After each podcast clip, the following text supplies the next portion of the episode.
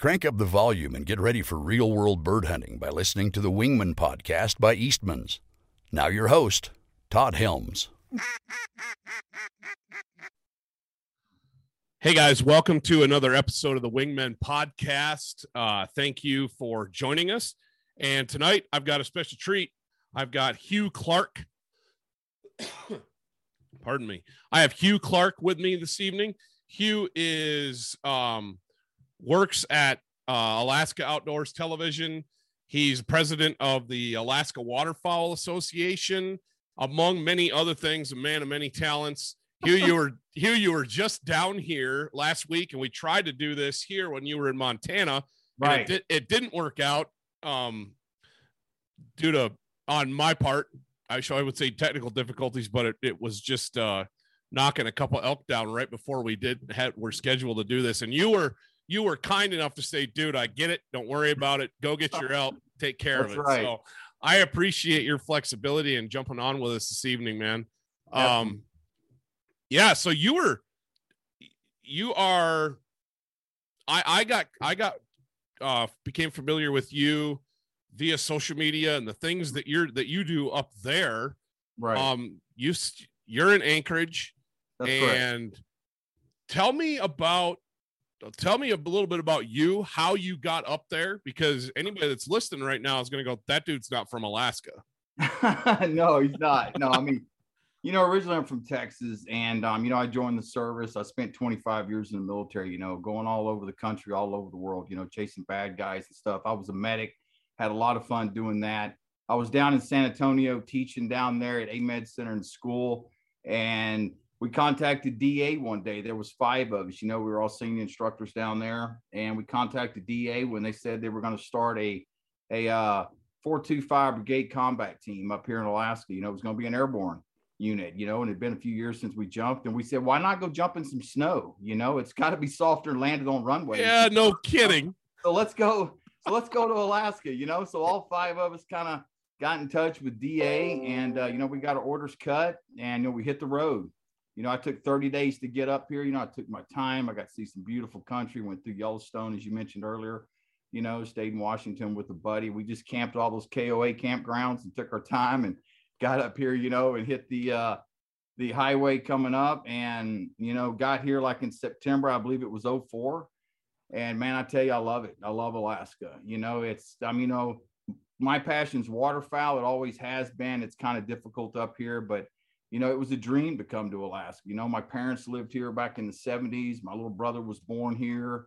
And you know, Dad always told me, you know, as much as I was into hunting and the outdoors and fishing, he said, if you ever get to Alaska, you'll never leave.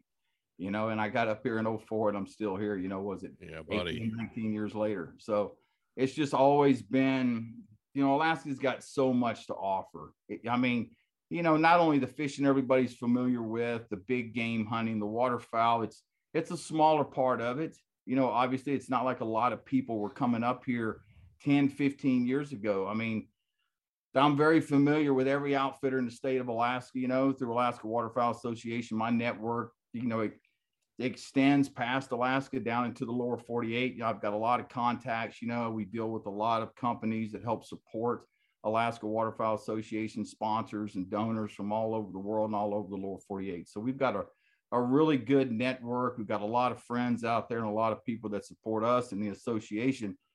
But, you know, a lot of the outfitters up here as well. And it just seems like, you know, I've heard you talking on other podcasts and stuff, how the waterfowl industry has just exploded the last 10, Yeah. 15 years. I mean, you know, it's gotten out of control. And up here, we've seen more outfitters open, you know, guiding businesses and stuff like that in the industry. And it's just booming. You know, it's booming the lower 48.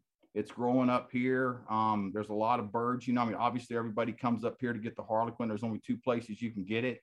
You know, Washington State and Alaska. Um, it's a big thing. There's a few people come up here to try to grab some swans, you know, up north in Nome and stuff like that. But the eiders, you know, we've got the king eider, which is huge, obviously out on St. Paul Island.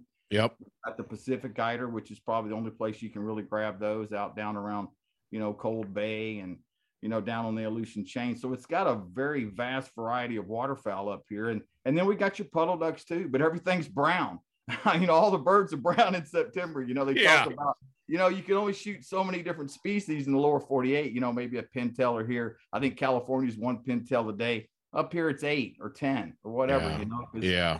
It's very hard with the whole, you know, with the waterfowl identification thing. You know, it's a big thing up here. Not a lot of people are versed in that, you know, and have the education behind it. You know, they see a duck that's got webbed feet and they shoot it, you know, and that's it. So, It's interesting you say that. Um, we just had the opportunity to hunt with Ramsey Russell yeah. uh Yeah, week a a, week a week ago, I think it was now. Right. And one of the things that we were talking about in the blind and and we talked about on on he had me on his podcast too was the the brown duck thing. The eight ducks is eight ducks. Yeah. You know, he's like, you go to Canada, eight ducks is eight ducks. You go to South America, eight ducks is eight ducks. Sure. It doesn't. There's none of this identification because it was funny because, as you know, because you were just here in Montana, we Yeah. don't ha- we don't have a ton of birds yet. We have some. We have definitely have shootable numbers, but we're Yeah. not we're not loaded up. It's warm. No. It's warm everywhere, and we're just not loaded up like. Hopefully, we will be in a few weeks. And well, I'll tell you, I, I mean, I was down there just just uh four days ago. I mean, I got back uh was it Sunday night, you know, so I got Right. back just night, but I was down there for four days and I was in Cascade in that area hunting the Missouri River. And I got very fortunate. A buddy of mine lives there. He used to be a board member of Alaska Waterfowl Association here in Alaska. He retired. He was a teacher. He said, I'm moving back to Montana. And he moved back. And he told me last year, he said, you know, you need to put in for the swan tag. You know, I've always kind of been on the fence about the whole swan thing.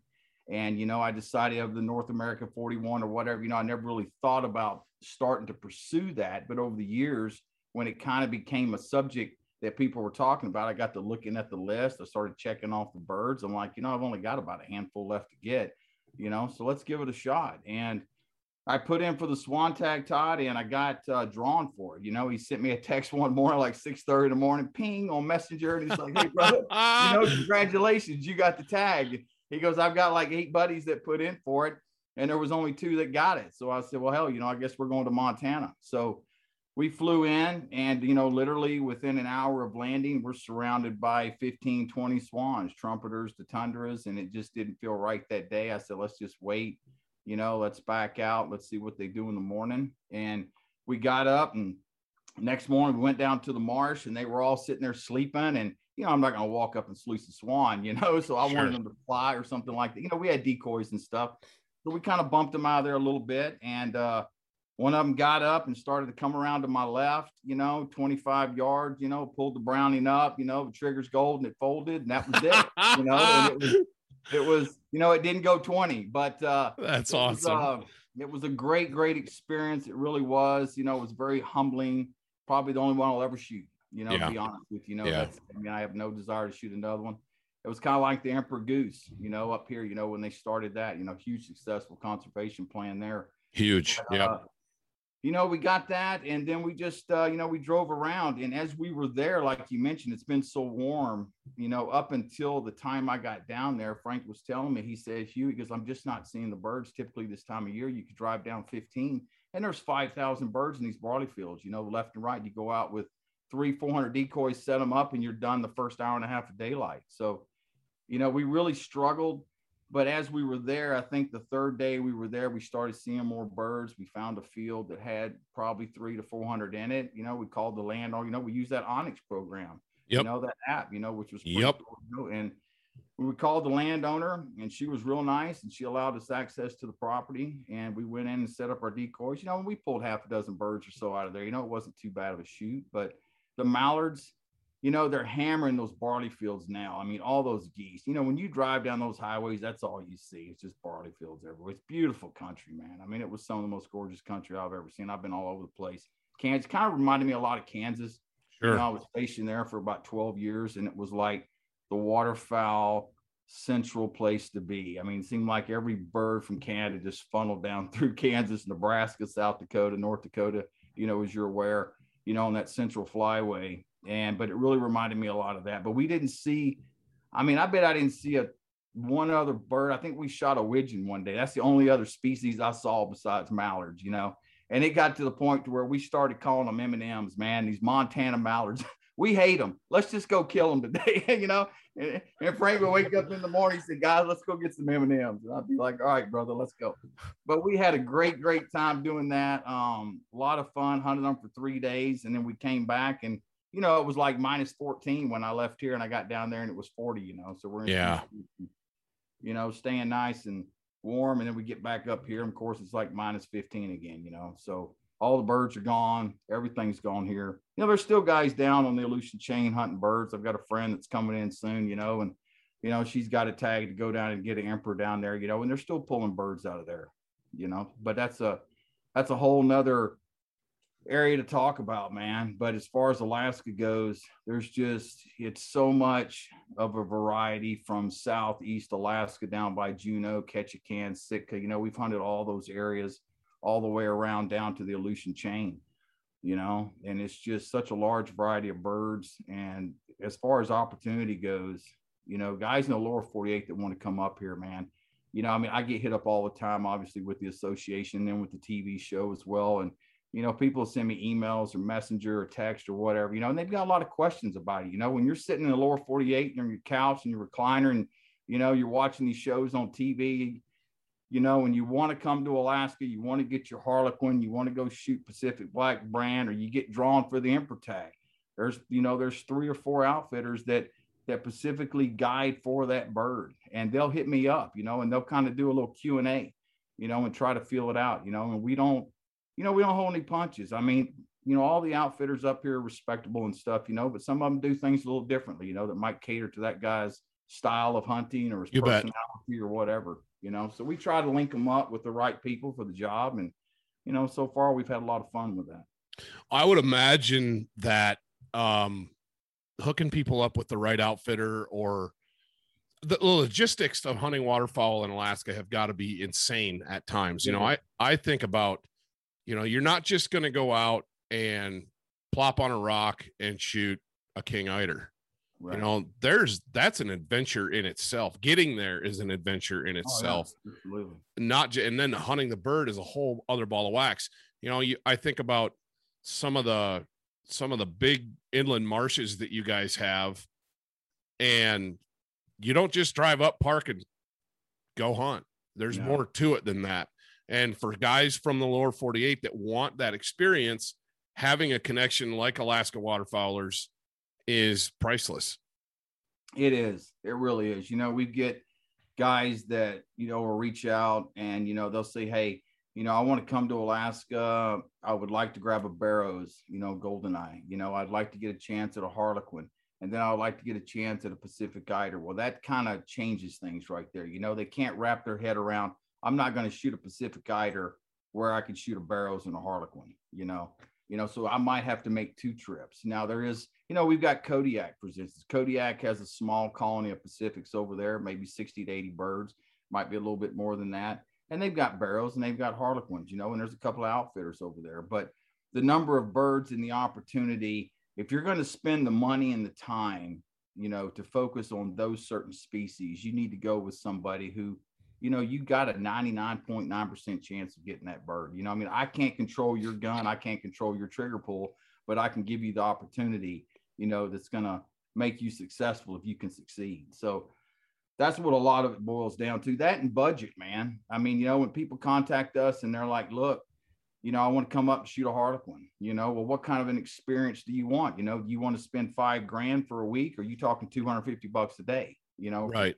I mean, you know, for two days, you know. So that's kind of the first thing I throw at them. And, you know, we'll get to talking about it. You know, we've got guys that, you know, I've got buddies out of Whittier that guide, you know, they've got liveaboard boats. They've got guys down in Homer where you can stay in a hotel and 250, 300 bucks a day, you know, he'll take you out in the skiff. We got guys down in Ketchikan, you know, um, you know, and then we've got, you know, a lot of friends and a lot of guides down the Aleutian chain, you know, Cold Bay, just a phenomenal place. I think if you know, if you're a waterfowler in North America, you need to experience either, you know, St. Paul Island is a pinnacle, obviously, because of the King Eider, but Cold Bay is a place that I think it's it's often overlooked. You know, you hear a lot of people talk about, you know, for the Pacific Black Brant, people run to, you know, they run to California. You know, you might pick up a few along the, you know, the Pacific Flyway. But if you want to see numbers that will blow your mind. You know, they got the largest eelgrass bed in the world, the Izembek Lagoon.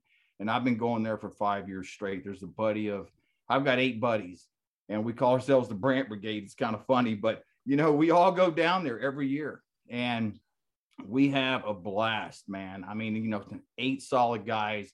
Everybody brings something to the table. Everybody contributes. We take a couple of dogs and we go down there and just rent the old beaters with a heater. You know, we shove it full of decoys. We go out, we walk, we set up. You know, we we ship zodiacs, we ship motors, but it's but there's like four or five outfitters in that area as well that provide quality experiences for the guys who want to take the time and want to go down there and shoot Pacific Black Brant. You know, you got four subspecies of cacklers down there. You know, so you're able to get those as well. You got the Taverners, the Lessers, the Richardsons, and the Aleutians down there. And that's a really neat experience too if you're trying to chase a subspecies, you know. So it's just it provides, and you've got a lot of birds, a lot of ducks down there as well. You know, people go down and chase the Aleutian green winged teal. You've got the widgeon down there as well, you know, but there's just a lot of a lot of really neat things down there, you know. And then you got Adak, for instance. You know, we've got some some buddies down there in Adak that guide as well, you know. And the birds, as the birds migrate down the Aleutian chain, you know, they're the next stop, you know. So you've just got people scattered all over the place. And if anybody's got it, you know, if anybody's got any questions, man, I always tell them, you know, reach out to me. You know, we'll do a quick Q and A. I can help you kind of narrow it down to maybe a region in Alaska that you're interested in, or maybe even a specific guy you know, but it's, uh, you know, if I'm able to help those guys out with the knowledge that I have and save them money and save them time and, you know, from doing their own due diligence, and that's what it's all about, brother. You know, it's like me trying to go to Arkansas. You know, I mean, if I've got a buddy in Arkansas or somebody that's willing to help me out, you know, and provide me with some information versus going with a shady outfitter or somebody that's reputable, you know, I'm going to take that time and I'm going to do my due diligence to try to reach out to those guys and that's what it's all about in the waterfowl community. You know, the network is so big right now throughout the lower 48, and you've got a lot of people. Not to say anything bad about them, you know, Todd, but I mean, no, you know as well as me. There's people, everybody and their mothers trying to rent grandma's field, you know, and be a guide, you know, and it's it's just really tough. It is, you know, for a lot of the guys that are trying to provide a reputable business and do the right thing and build, you know, their business up. And you've got guys that are kind of, you know, sneaking in from the left and the right you know not no, that they're not trying hard as well but still it's no i i agree i agree and and i think having someone like you that provides that service to just be like you know yeah. this is what you this is what you say you're looking for this is who you want to go with this is yeah, you know we vet we vetted these guys this is where you want to be um and that's not even really what the organization's about. I mean, right, right. So, yeah, so I mean, fill us in more on that. Yeah. yeah. yeah, yeah, yeah, No, and and I wanted to get into that, Hugh, about what because when you when you go to the AWA website and you look, you guys are you guys have habitat projects going on. You've got it's it's like a community, like you said. So it really is. Tell tell me tell us about that. You know, um, I was sitting over in Korea, and you know, before I left, I was here. You know, I was up here, and I decided to go back to Korea for a couple of years. You know, before I retired, and when I was here, me and a friend of mine, he was an old timer, he's a really nice guy.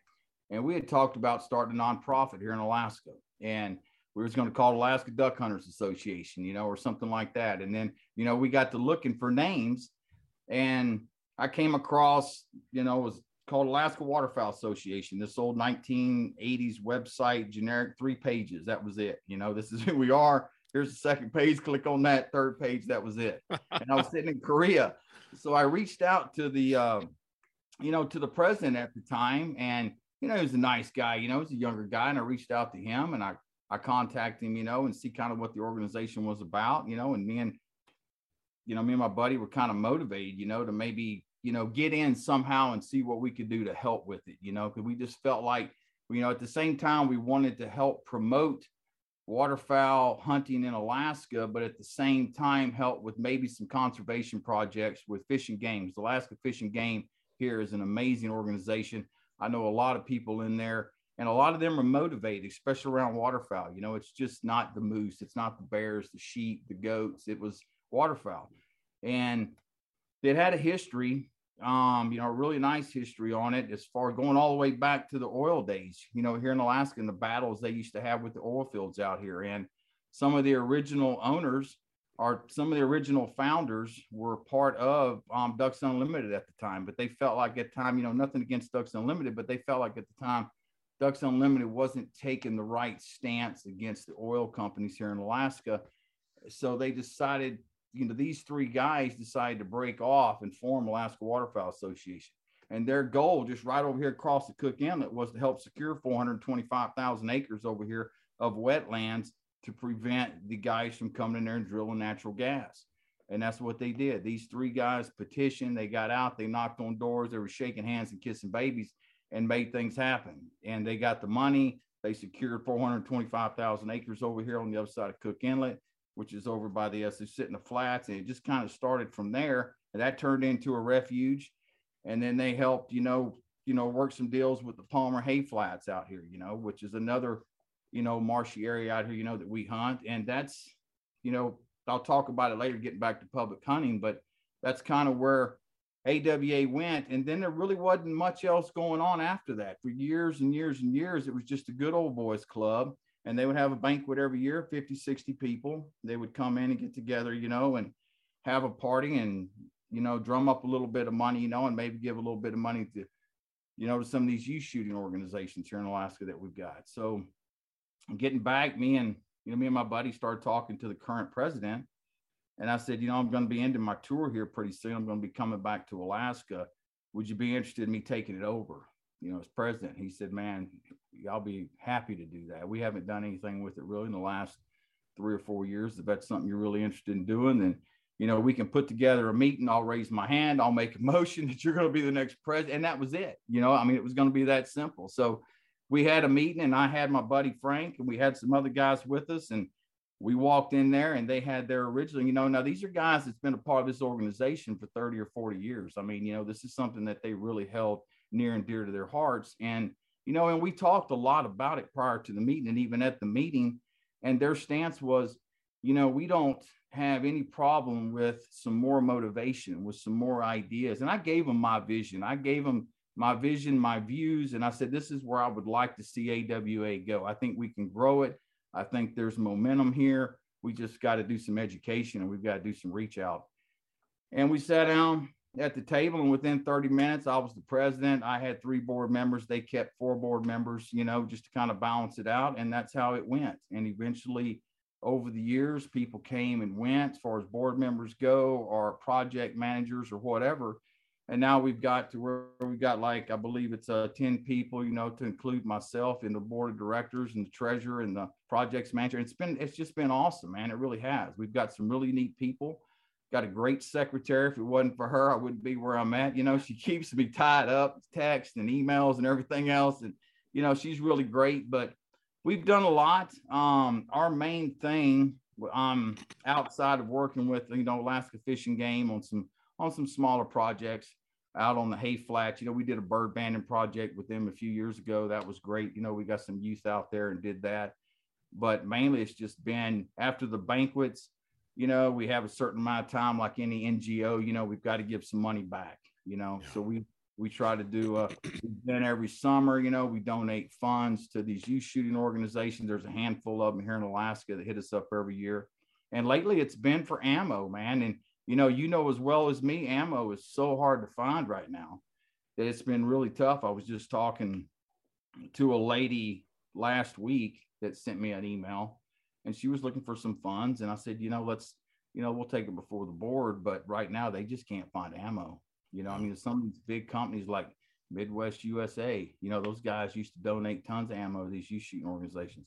They're having trouble getting it. Um, you know, and I just it's it's been really tough. But you know, this year our project was one of the old um, board members reached out to me uh, about uh, four months ago, and he said, "Hugh, down in Cold Bay, you know, we've got a pier. I don't know if you've ever seen that pier out in Cold Bay. It's probably half a mile. There's a pier that goes out into the out into the Pacific Ocean, man, out into the bay. It's like half a mile long, and it's got this huge pier out there, and that's where the barge comes in and offloads everything. So they were talking about, you know, there's no fish cleaning station and there's no bird cleaning station. Everybody takes everything back to the house, you know, or back to the lodge to skin them out. And they said, let's build a, let's prefab a shack here at one of the local lumber yards. and let's load it up and let's see if we can get that part of it donated. You know, get the barge part of it donated. We got a real good deal on the lumber. As you know, lumber went through the roof last year with COVID. Oh man, yeah. You know, uh, I think it was two by fours, normally three bucks. It was selling for 12 or 20, you know, it was Yeah. crazy. So Yeah. when the prices came down, we got a really good deal and we had it prefabbed and the native, um, there was a native organization that was going to do their barge runs out to all these villages and stuff. And they actually donated the shipping of it out to Cold Bay. So we had the prefab, I think it's 16 by 16. It's going to be enclosed and we're going to put it out on the end of that pier, you know, and donate to the community, donate it for the guides, the outfitters, anybody that's passing through there to utilize to help, you know, clean birds because that wind's cranking 50, 60 miles out there. It's cold, feathers Yeah. flying everywhere, you know, so it just give somebody a nice place to be able to get inside. That's kind of what we did this year, you know, besides helping the, you know, the youth shooting organizations. And there's some other projects that we're going to look at working on in the future with fish and game. But it, it's just a band of brothers, man. Be honest with you. You know, our banquets every April. You know, we start about right now hitting up, you know, companies and organizations around the United States. that's always helped us out. Sitka and Drake and all these guys have always been great. Vortex, you know, they're always helping us out with stuff. And then we've got our local companies here in Alaska. But every April we have the banquet. We've kept it anywhere from 175. I think we had like 220 one year, you know. We've talked about bumping it up, but that's a steady number. That number works for us every year. You know, we've looked at bigger venues. Obviously, you know, you know, with bigger venues and more food, there's more money. But you know, every year we've made more money with these banquets. So that's been it's been, you know, it's been a blessing. It has, and it's really helped us out a lot. The support that we get, everybody looks forward to our banquets. It's family friendly. A lot of kids come. You know, we're always doing stuff for the youth as well. You know, so it's just a it's just a great time, man. It really that sounds super cool. That's uh, you know, I, I think that those grassroots, boots on the ground, local conservation organizations, and like you said, nothing against Ducks Unlimited, yeah, Del- absolutely. Delta. They they all. I mean, They we need we need them all. Absolutely, Gotta absolutely. But there's things that you can do when you see a local need. There's that it's it's it can be difficult to navigate all those levels to get Yeah. the help that you want or that you need where you see a project that could be done you know It's We really don't- neat. You know, you know, there was a few years ago, we had a there's a young shooter, there was a female, and you know, she was an Olympic shooter from Alaska. You know, you just don't get too many of those. And yeah no she was- kidding I mean, man, she was a pistol. She was a hell of a shot with a shotgun. And her goal was to shoot on the Olympic team. That was her goal. And she had to qualify. So she, you know, came forward as a 17 year old girl, came forward, had a resume, wrote everything out, showed her pre qualifications and everything. You know, and there was a lot of people supporting her, but this girl had her head screwed on straight. And she came forward, you know, and she asked for funding. And we sat down and we gave her some money. And we said, look, you know, we're going to support, if that's your dream, if that's your passion, that involves a shooting sport, and we're going to do what we can do to help. And for four years, man, we helped her get all the way up to where she was shooting at the Olympics. And that was That's. Awesome it was. It was a lot of fun. And now she's doing her own thing. But you know, COVID kind of shut some things down last year. You know, and she's still got some ambition.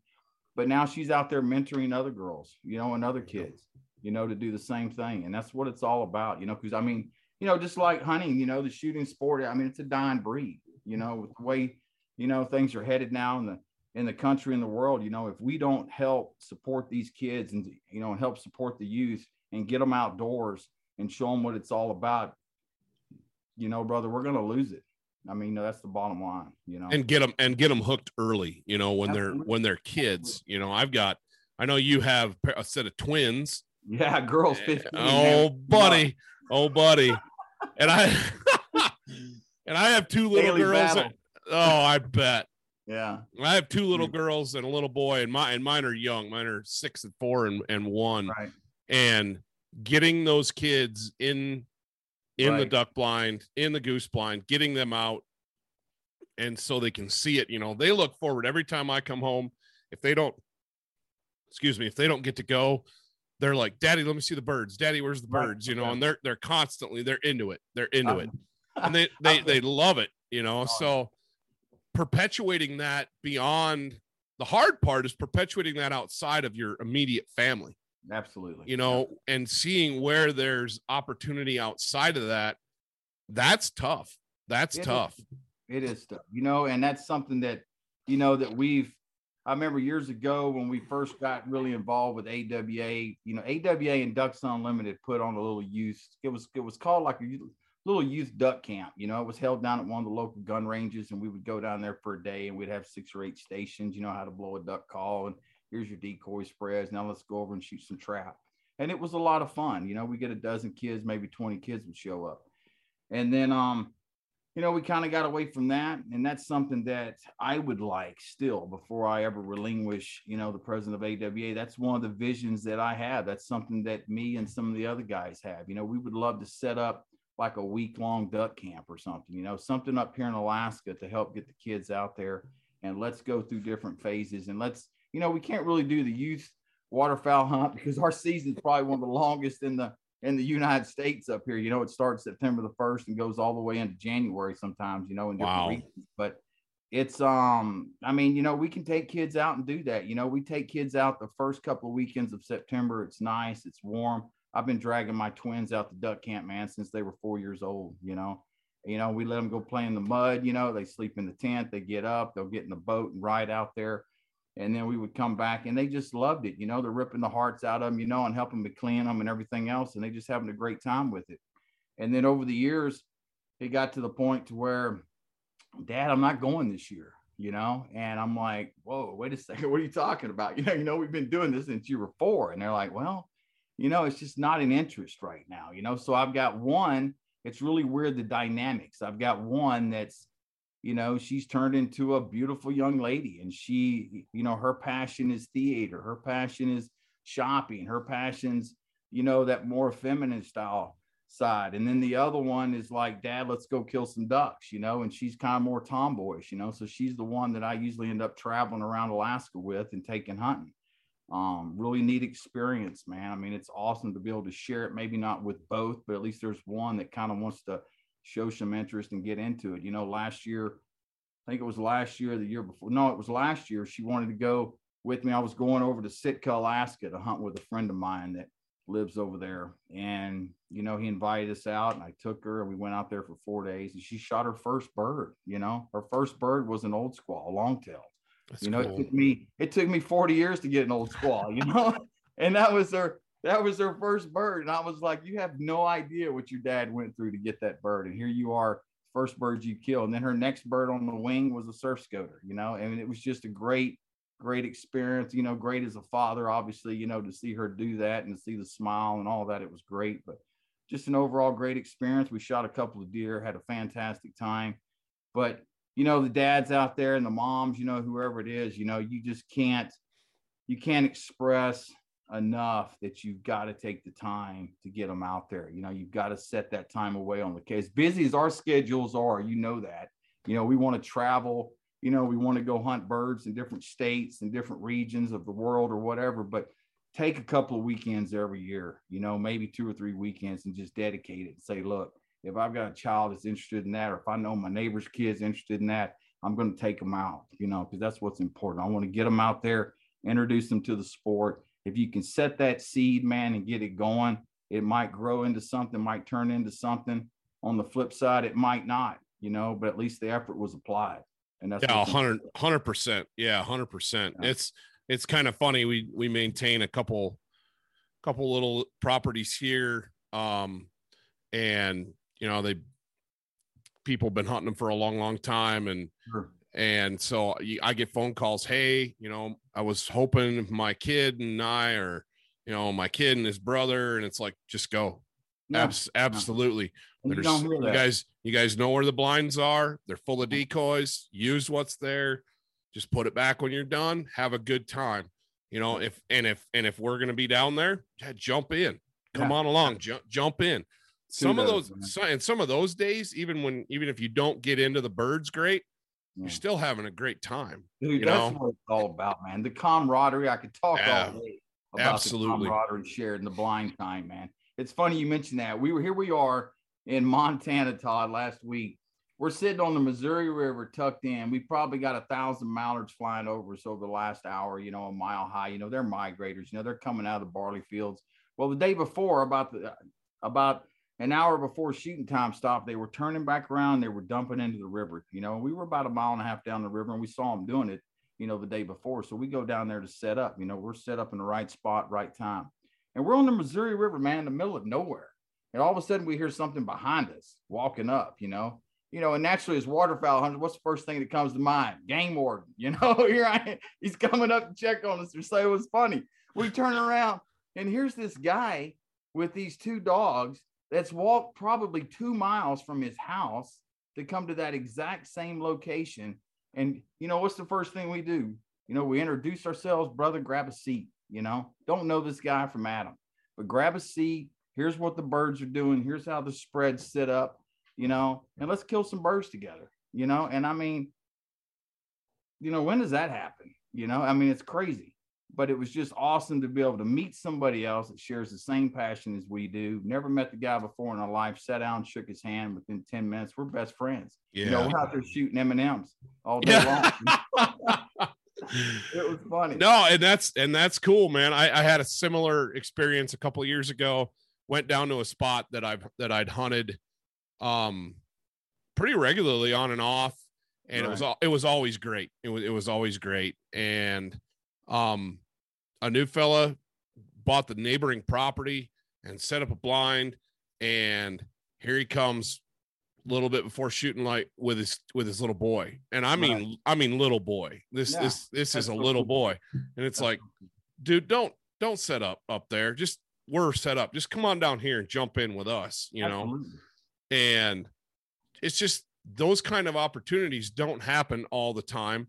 But when you're when you're going to be competing, you know, if you get to a spot hunting public, for oh, example, oh, man, don't even get me started on that. Hunting public, it's it's like if you're hunting a public spot, yeah, and and I'm not talking public like Arkansas public, you know, because the ability to have guys jump in with you in those situations, I've not been there, I've not done it but I can only imagine that that that may not be an ideal an ideal situation, you know. But some of these other public spots, a lot of the public that we hunt is is small, you know. Yeah. Well, that's little, how it is for us. Yeah, yeah I mean, yeah. you know, we've got a we've got an area out out there on the Palmer Hay Flats, and there's multiple places out there to go. But to get to this one spot, you've got to have a boat. You know, you mentioned logistics in Alaska. You know, yeah, I mean, you yeah. can get out there and walk in that muskeg is you know, you're going to make it 150 yards and you're going to find a place to sit down and you're going to be done. But if you've got a boat and you can get to this place, you know, then you've got to do some other things to get into the lake. But once you get into the lake, it's an amazing delta, man. It's some of the most beautiful country. I've got pictures on my social media and stuff of it. It's just an incredible backdrop with mountains in the background. And, you know, it can be some great shoots. And, you know, a lot of people take it for granted, but the backdrop and the people out there are really good. But then you get to the point over the years when I first started hunting out there, you know, I was the first person in Alaska to have a Four Rivers eBads. You know, when I retired from the military, I said, I'm buying a Four Rivers eBads. I'm going to contact Tom because I know him. I'm going to tell him I want one. We're going to ship it to Alaska. I don't care what it costs. And then I said, I want to put a copperhead on it and I'm going to have the baddest little duck hunting rig up here. And sure enough, we did. And then a year later, my buddy bought the same rig and we owned that lake at that time. I mean, it was crazy, but there was guys that had been hunting that lake, Todd, for 20 or 30 years before us. So now we show up out there with these new modernized, you know, duck hunting rigs, and they're out there with their little, you know, rowing kayaks or their little hand built wooden canoes, and, you know, more of a traditionalist aspect of it, if you will. And you know, even though we felt like we were doing the greatest thing in the world, but to these guys, you know, and these guys took the time and over time we got to meet them and talk to them, and they were just an amazing individuals and to hear the stories and to hear how to, you know, that area had evolved and the waterfowl hunting. And we felt like, you know, the more technology grows, the more this industry grows, the more I mean, look at the companies with layout boats, man. I mean, oh man, everybody and their mother's kicking out 10, 12 foot aluminum boats or fiberglass. And you slap a PPF on it or copperhead, and there's nowhere you can't go. If the if the boat floats, it'll go, you know. So, you know, you take something where you have to work really hard to get to a specific area over the years and now it's nothing you know 15 minutes we're in the lake from where we launch. And you know before people were kayaking or canoeing six miles down there to get there you know dedication. So there's so many different levels of commitment and then let's don't even get into the whole social media part of scout and all that. I mean it just gets crazy but that's a whole nother subject for another day. But but getting back to the lake and the area that we hunted, we saw so many different people on different levels coming in. And when it really started growing, we got a lot of people out there that didn't have the experience with calling, didn't have the experience with decoy spreads, didn't have the experience with camouflage or cover, didn't understand the basic concepts with duck hunting. So we're sitting out in the blind one day, you know, we've got these nice little boats and we're covered up and these guys come walking in, trudging in, you know, four or five decoys around their backs, and they're only 150 yards from us. Well, you know that's too close, you know. I mean, you just can't make that happen. So we just holler them and say, "Hey, come on over. You know, bring your decoys over here. I've got room in my boat for another guy. You know, my buddy does as well. Let's mix your decoys with ours, and let's and let's take the opportunity to teach these guys a little bit more about what the sport is you know, the calls, the different types of calls to use and different types of times to use them and the different birds and bird identification. You know, we won't want, I mean, you know, we don't want to choke them with it, but at the same time, just slowly introduce it to them. And, and, you know, over time it helps. And then we ended up seeing over a period of time where we hunt that as it grew, more people, and then, you know, the involvement with AWA, it got to the point to where well, maybe what we're doing, promoting the sport and getting the brotherhood and all that, we started having so many people show up. You know, we started having these big camps, we started having these big groups. It was great camaraderie, but at the same time, that specific area could only hold so many people to where the birds started getting pushed out and got overpressured. So, you know, you know, you're going to have that with any compound. I mean, you know, there's places in Tennessee, Reelfoot Lake, you know, you go down south, you know, you could be hunting Baffin Bay down by Corpus Christi. And if you just get too many people in that area, it just pushes the birds out, you know? So, you know, when you get to public hunting, you've only got so many areas that you can put so much pressure on and the birds are going to go and everybody starts complaining. Everybody's like, well, the birds aren't here. No, you know, the birds are here you know they're just in a different area you know because yeah. we got too many people here. And in alaska you know logistic wise we are talking about it earlier you know it's like when this marsh freezes up usually our season you know it starts september the 1st by the time you get to the third week of october these marshes start locking up. By 1 november you're not putting a boat in anywhere except for the river or the salt. And the birds will push to the river and you know, we'll go hunt the rivers and then we'll end up turning to the salt, you know, and we get out there and you get in those estuaries and you can still get some good puddle duck shoots. And we start shooting a lot of golden eyes and then we start chasing the sea ducks. And then once that's, uh, you know, come around probably the second week of December, and even those birds start pushing out, you know, and our season starts shutting down. So it's it's just a continuous transition, you know, like anywhere else, like in Canada. You know, I'm I was in Montana the other day and I have a buddy up in Saskatchewan and he's freaking banging birds out of the field left and right. And I'm like, man, what the heck are they still doing up there? Yeah. You know?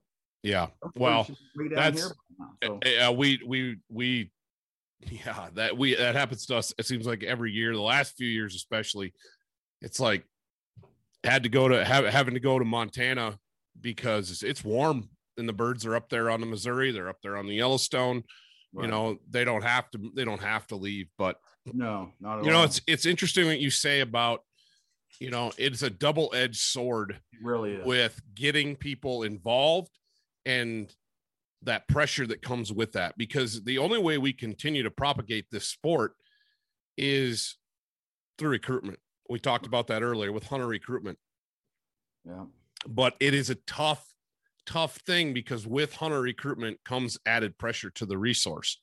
Ultim- ultimately, if we don't have that hunter recruitment, then we don't have people getting passionate about protecting birds, conserving conserving habitat. Yeah. And not just organizations, but the birds and the, the birds themselves Absolutely. and the habitat that they need.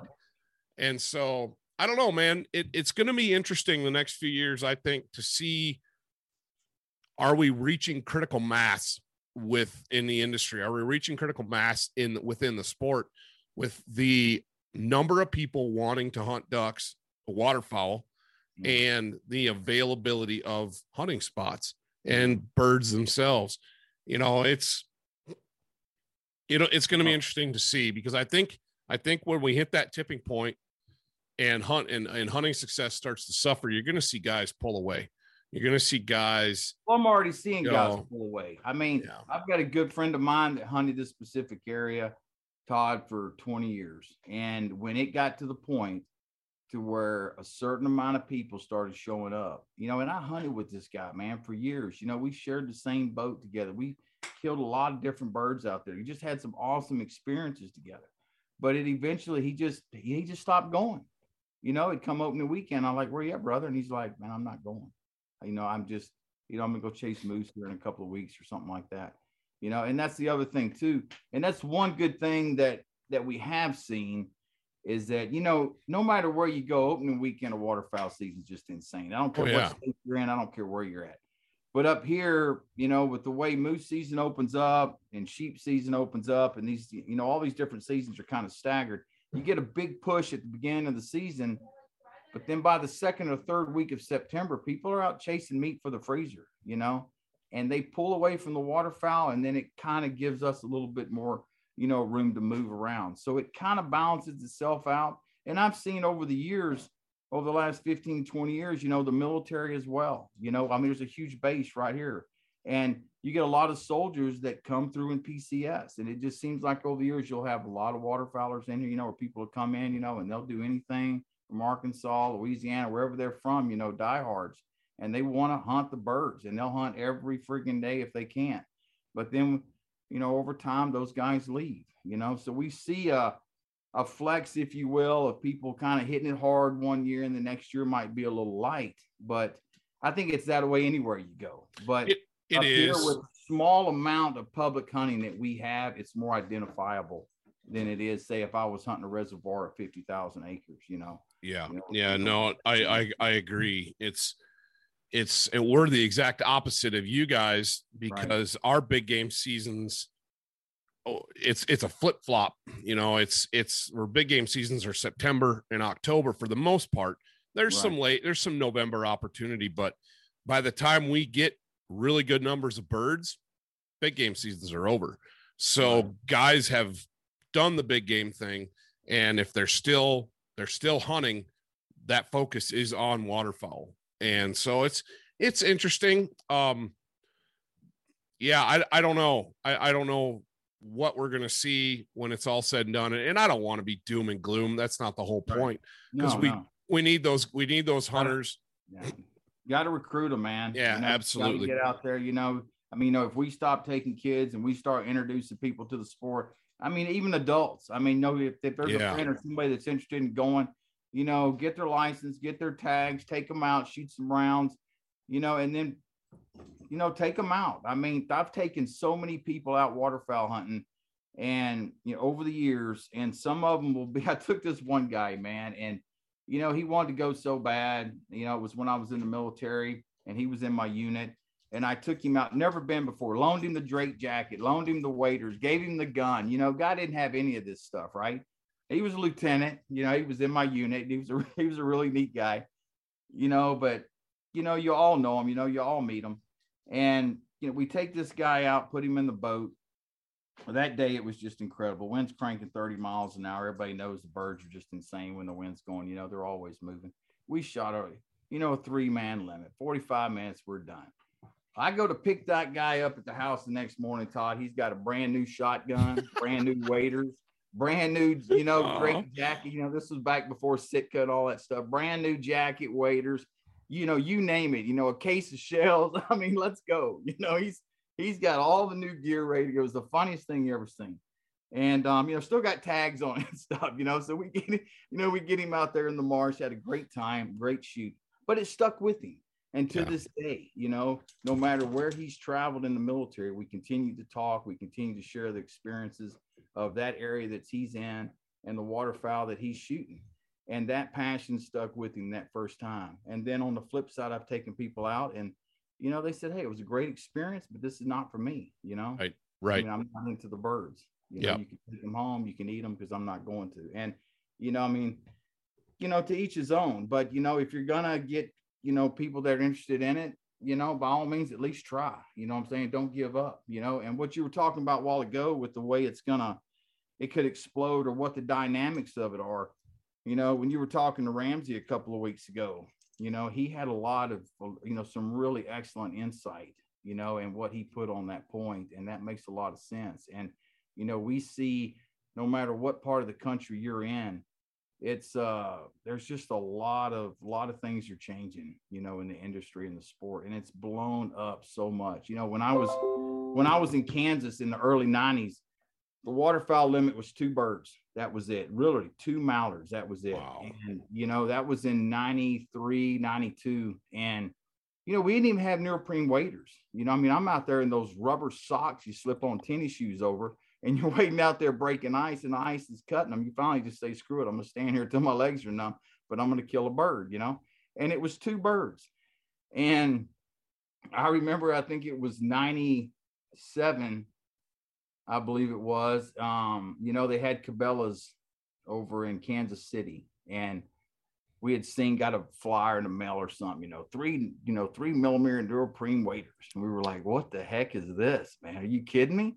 Dude, we jump in the truck and drive three hours over there. You know, we buy three millimeter neoprene waders, no insulation in the boots, and that was the best thing since sliced bread.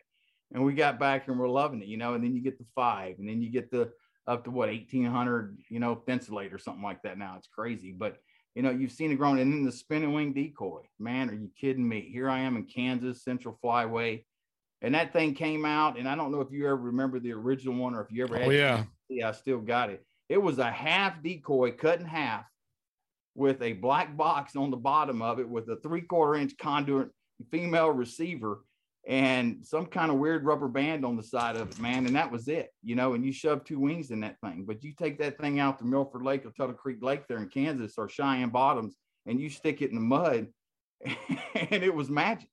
You know, it was it was the craziest thing you ever seen. And I now agree everybody got them, you know, and it just Yeah. doesn't you know the effect of the amount of gear that we have out there now is off the charts. And the money that's been shoved into this multi-billion dollar industry is incredible. And the time and the energy and the research that these marketing guys have put into this stuff has just been incredible with the amount of stuff that they turned out that's helped waterfowlers out there in certain ways.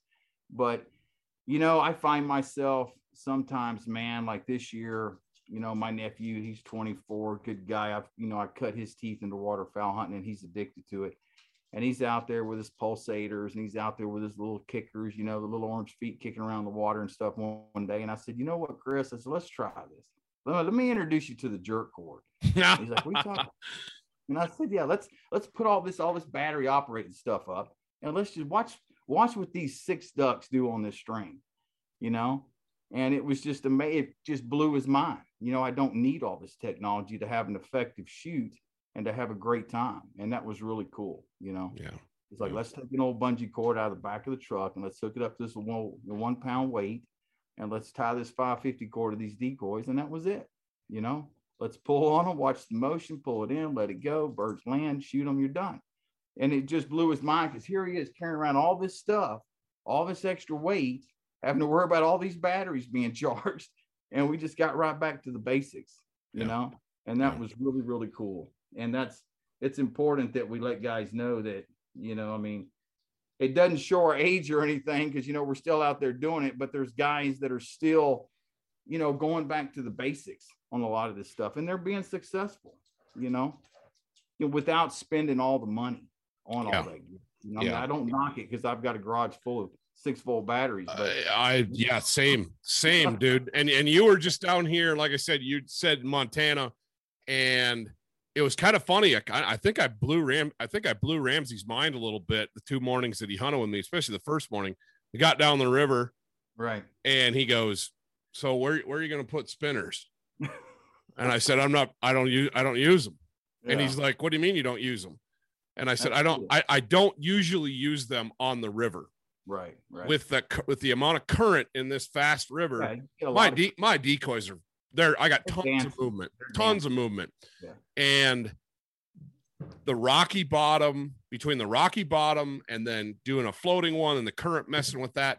It's hard to use a spinner uh, in in the in some of the, most of those spots. Sure, sure. I said, now Ramsey, if we were in a we were in a cornfield or a barley field, Yeah. I'd have six or eight spinners out. You know what I mean? It's like Right, right, that's different. right. But yeah, man, on the river, it's it's just funny. You know, I getting back to the first time I ever saw a spinner, ever used one.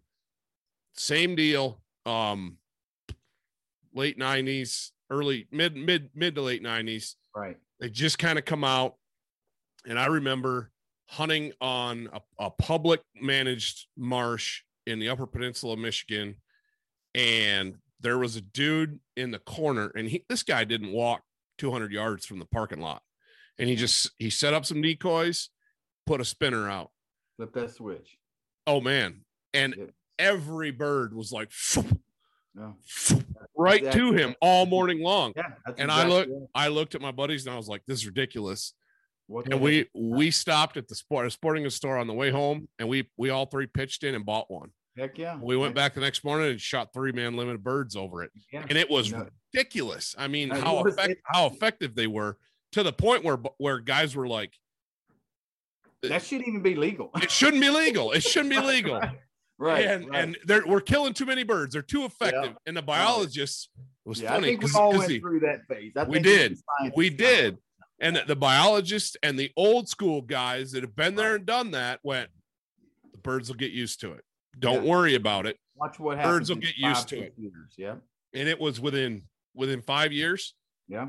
now there's days when on on the the bright on those on bright on those bright sunny days and those birds are flying high i'll run a pair of spinners on the river if I if i can get them in the bottom we've got a buddy of mine's a, and a guide here and he man he fabricated wheel wells with brackets and a pipe, piece of pipe it's about the only way we could do it Right. Right. and and uh there's days when you got to have them they make a huge difference there's a lot of days when i think the spread without them sets you apart from everybody else You're right. you know um You know, we were in.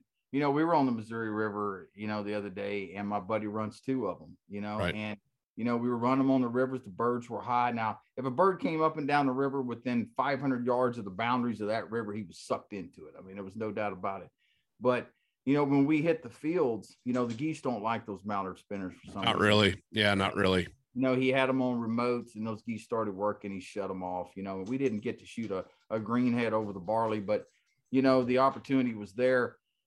But it's just different, you know, scenarios provide different types of, you know, unique situations that you use them in. But, you know, getting back to that one that we used in Kansas years ago in the 90s, like you said, we turned that thing on and there was probably half a dozen people around that marsh and they all were at the boat ramp when we got back. They were like, look, I want to know what you had yeah what the hell Yeah. you have that I don't have? i'll never forget that morning that, You know, but I mean, it's it's been a lot of fun, man.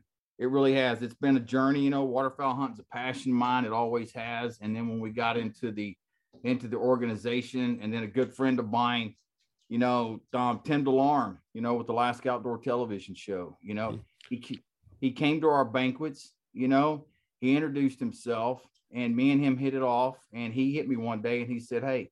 He goes, I film a lot of big game shows around Alaska. You know, I've got three or four guys I work with. We do moose, we do goat, we do sheep, we do all this stuff. You know, would you be interested in helping host? You know, because it doesn't seem to be too many people in Alaska that are as well versed in waterfowl as you are. And let's go out and let's maybe film a couple of shows. Let's talk about AWA. You know, let's talk about who you are and let's go out and kill some birds together on film. So we just kind of did. I think the first show we did, you know, they're on YouTube. You know, it was Alaska Outdoor Television and you know things like that. You know, we were on the outdoor channel for a few years, and we came off of that. You know, I think we're on Prime now. But he helped me and helped the organization. He wanted to do. He saw how passionate we were with the organization. He said, "I can help these guys, so let's help them promote AWA. Let's help." You know, these guys get their message out. And man, it was huge. You know, huge kudos to Tim and Alaska Outdoor Television Show and, you know, the networks and all that stuff for helping. But you know, it just became natural. You know, we'd go out through the camera on, you know, you start doing that stuff and you're like, you know, you need me to act a certain way or do something. And no, man, you know, just be yourself, have fun. You know, you're in your element already. I just want to capture it, you know, no matter who you're with. So we got very fortunate, did some great shows on sea ducks. We did some great shows on some puddle ducks, and we went to Kodiak and some other things. And, but, you know, it helped us with the organization. It helped us meet some really neat people that share the same passion, and it helped bridge, you know, a lot of friendships and a lot of networks together, you know, over time. So I was very fortunate for that you know, to be a part of that. You know, we've talked about doing some more stuff in the future, but for right now, it's kind of on hold, you know, and if something comes up, you know, then we'll get out and do it again. You know, we were talking about maybe going to Adak next year, you know, and doing a waterfowl caribou hunt out there or something like that. So it just kind of depends, you know, you start chasing brands and you start looking for sponsors and you start doing all that kind of stuff. And, you know, it's tough, man. You know what I'm saying? You're in the business, you know the deal and it can get kind of rough at times, but things are going great for him. You know, things are going great for us, you know, and we're just going to keep, um, you know, we're just going to keep grinding it out, man. You know, you know, with the organization, you know, with what we're doing in Alaska, with, uh, you know, with waterfowl hunting as far as promoting it, you know, and getting the youth involved and, you know, supporting the youth organizations and things like that. I mean, that's what it's all about. Al, you're abs- you're absolutely right. It's funny you talk about the TV show. That was the first. That was my introduction to to you. Okay. Was I? That was where I first saw you, and I think I think I saw it on YouTube. Yeah. And I was like, man, who is this guy? You know, I I've spent some time in Alaska. I was, as you know, I we've talked before, uh, and so there's that. I have a passion for for that place, and right. to see what you're doing in a place that I really like I was like, okay, got my attention. I want to watch this. And I, and for, for people who haven't seen it, they can check it out on YouTube because yeah. you guys have got some super cool episodes. Yeah. And it gives a, it gives a glimpse into a kind of what they can expect. other world, a whole yeah. other world. And yeah. And for guys that want to come up and do it, they can go and look and say, okay, they're hunting on Kodiak. They're doing this.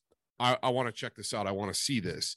And right. that way I get an idea of what to expect. Cause it's like you said, it's way, way different for the guy from Mississippi that's never been up there yeah. that's going to come out and do something, you know, and we see it here. Uh, yeah. fr- friend of mine, Noah Miller, has Western waterfowlers, and he gets guys from down south that yeah. they come out here specifically to shoot common golden eyes and Barrow's golden eyes. And then if they can get a, a bufflehead or something sure. like that mixed in, but they come out here specifically for those and you're like well you want to get in on a mallard hunt or you know shoot some hunt and they're like nah nah we want those we want those divers yeah and it's like okay cool but so guys can check that out and they can get an idea of what they're looking at but yeah, yeah. man that, that's the first time i saw you but i want to circle back to something you said yeah. at the beginning of the podcast sure about your swan and you said you had to kind of ra- and you posted this on social media the other day yeah. too I you did. had to kind of get your head wrapped around the idea of shooting a swan. I did. I did. Tell, tell us tell us about well, that. I mean, I mean, you know, when you look at at not just the North America 41 with the Trumper and the Tundra, but I mean, you know, and I think a lot of people, you know, you you know, you're very sensitive. You know, when you're dealing with social media, the way me and you do, you know, and the different types of people that we know out there in the network, and you know, you can post something, man, and I mean, it, you know, it can take a hard left on you real quick, you know, with a lot of the a lot of the crazy stuff. But people that follow me, people that know me, know my passion's waterfowl. And that's, you know, that's that's my lifestyle. I love it. You know, I'm just trying to live the dream on that. But when I put in for the swan tag, I was on the fence. I was like, you know, the swan's such a majestic bird. It is what it is. It's it's a it's just an iconic figure and such an iconic bird and, you know, do I really want to go? Because I'd already accepted the fact that, you know, I'll shoot the North America 40. I don't have to shoot a swan. I don't ever have to shoot a swan. You know, I got my daughters telling me it's the spirit of some child or something. I mean, I mean, you know, you got you got all this, I mean, you know, all these different weird. It, it, it was funny, you know. I told her last night, I said, I'm fixing to slap that swan on the Traeger. You know, are you ready to dive into it? And she's like, No, it's the spirit of a child. I'm like, okay, that leaves more for me. You know, and the other daughter's like, you know, we're gonna eat it. And I said, okay.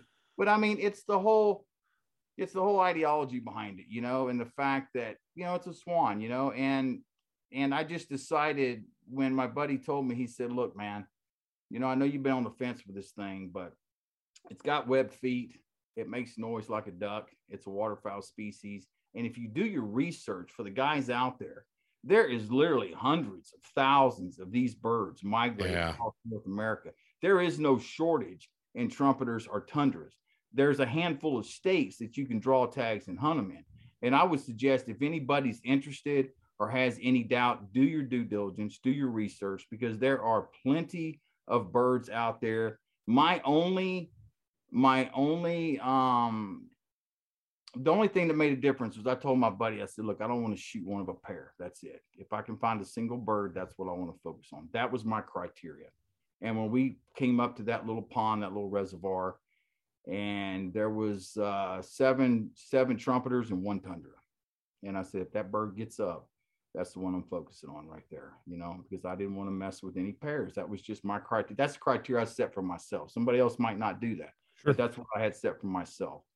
And I shot that one tundra, and that was it. It was beautiful shot, close shot. You know, 25 yards on the wing. That's what I wanted. I wanted it on the wing. I wanted it close. You know, because those are tough birds. I was shooting boss three inch number threes. You know, I wasn't shooting BBs, I wasn't shooting twos, and you know, but I'm shooting a real tight pattern. Eh, eh, You know, and I said if that bird's under 35 yards, it's going to die. You know, there's no doubt about it. So made a very selective shot on a very selective bird. I didn't want to cripple one. You know, I didn't want to have to worry about that. You know, as waterfowlers, you know, we owe that to our species of any game that we hunt, regardless if it's big game or not, all the way down to the birds. So I made a very selective decision on that bird at 25 yards, made a very clean kill, and I was ecstatic about it, man. It was such a humbling experience. And my buddies were up on the levee. They saw it fall, they saw it fold, and walking over to that bird, you know, when I shot my emperor in 2017 when they came out with that, same experience, man. I mean, just uh extremely humbling experience and you pick it up and you look at it and you hold it and you know the feathers and the colors and you know you try to capture as much as you can with photos and with pictures and with video. But you know we all know whether it's the first deer we shot the first buffalo the first duck the first teal whatever it is there's something there that grabs you and holds on to you about that first experience. And it was really humbling. It was great. And you know we got back we took some great pics of it um took it back to the house you know cleaned it up properly you know processed it properly i'm gonna do a shoulder mount on it yeah i mean i've got a nice cabin i've got a place I, but i don't have a place to put a seven foot wingspan you know i just don't i just don't have it you know i mean i've got a bunch of other birds all over the place and i said i'm just gonna do a nice shoulder mount you know i'm gonna do a nice frame picture nice eight by ten picture i'm gonna put a frame on there and i pull the feather off a wing and i'll hot glue it to the top of it and I'll do a shoulder mount and that'll be it. You know, I do my own taxidermy, I always have, you know, that helps me out a lot. It's a hobby.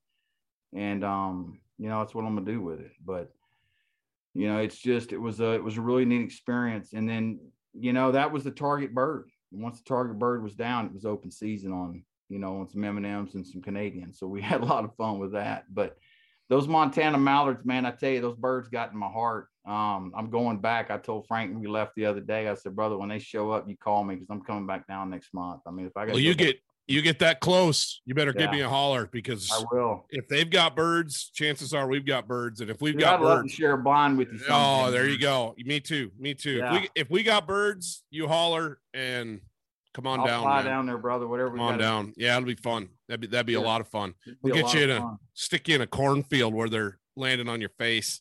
I just, Oh, you know, I, you know, that's something we don't get up here. You know, Yeah. to experience something Yeah. like that is just, you know, you see the videos, you watch the stories. These guys, you know, you mentioned the other day on a podcast how well these guys are doing with with cameras and social media stuff, you know, and these guys are going out and filming these awesome shoots. And you know, they're doing great things for the sport and great thing for their companies and their guide businesses, but it's just, you know, it's just incredible the amount of I mean, birds these guys are getting to come into these fields that I'm seeing. And I'm like, man, you know, what kind of an experience is that? You know, to be laying in the cornfield in the blind and you're talking about, you know, the funnel effect, you know, and they're just pouring in there. That, you know, that would be a treat. That'd be a lot of fun. But yeah, no, it is. It is. We we get it occasionally here. Um, it's we don't we get it enough where you get good at it, but at the same time, it doesn't lose its luster. You Right. know, where I don't think I don't, like, I don't oh, think dude. anybody can get tired of, of, mallard cycloning down Oh, the. Oh, it's don't. it's epic. You know, you said you said something earlier. Um, where I where I grew up, is is way far north for the lower 48 and i think your seasons up there were what which way you're talking you know growing up it was a treat to get a fully plumed out drake mallard or those ducks were brown you know our Yeah. season started the last like late september and Right. same thing everything was frozen by mid-november you know Mhm. and it, was like by this time of year you had to be hunting a river someplace right. um right. so it's so it's interesting so being able to transition into something different like mallard cycloning into a cornfield or yeah, that's just, just I different mean, it's just you know, sitting sitting on the river last week, I've never shot seven greenheads, you know, in a long time. You know what I'm saying? Since the 90s when I was back in Kansas and sit there on the Missouri River and see nothing but mallards. I mean, that was a treat, man. You know, it really was. I mean, it got to the point to where of all the birds I've got mounted and all the birds I've mounted myself, I don't have a greenhead in the house. That's it. I mean, that's one of the birds I, I mean, I've killed hundreds of them, but that's just one I don't have. So, you know, Frank's like, look, man, one of these birds you need to take back with you. Yeah. You to put on your wall. And but you know, we got to looking at him and stuff, and he said, you know what, just wait till next month. You know, if you can't get back down here, you know, then I'll save you one or something. But you know, just really, really nice to be able to have the opportunity to see that many birds and that's you know such a small environment you know as far as a 100 foot i mean you know, a 100 yard wide section of the missouri river and the amount of birds that we saw and they're really not even there yet you know so you can just imagine when they really get in there you know and the stories that's been told about those barley fields and those cornfields that's just got to be that that's just got to be one heck of an experience man Yeah, it can be pretty. It can be pretty special. It can be pretty Yeah. special. But when it happens, I'll get a hold of you. If you can make it down, we'll make it happen. But love to that'd be great cool. Well, dude, this has been awesome, and I Been want. Yeah, I want to continue this face to face sometime. This would be great. let's do it let's get Yeah. the blind spend some time together Heck yeah, man! I love it. I love it. Well, thank you so much for jumping on with us. Uh, thanks for having me. We've man. been on. We've been on almost two hours. What? Yeah, dude. Yeah, it's it's no way. it's ten o'clock my time. That's crazy. That's crazy. We'll let you get some sleep, brother. Yeah, no worries. touch. You know, if Yeah. you've got any questions or anybody out there, you know, that you know of that might be interested in coming to Alaska to chase waterfowl, tell them to reach out to me, man. I mean, Will I'm do. not, you know, I'll be willing to help anybody. You know, I don't get any commission off of this stuff. I don't make anything off of this. I just want to help these guys be able to make the right decision, chasing the right species with the right outfitters. And if I can provide some insight and some education, help these guys with their due diligence, Todd, that's what I want to do. I love it. I love it. Well, I'm gonna I'm gonna close this out with one Okay. question that I've been trying to remember to ask guests. If you could only hunt one bird one way for the rest of your life, what's it gonna be? Black Brant. Yeah. I love them. I tell you, man, Cold Bay, the Pacific Black Brant, the way those birds slide in the decoys and the way they fly, they are incredible to hunt.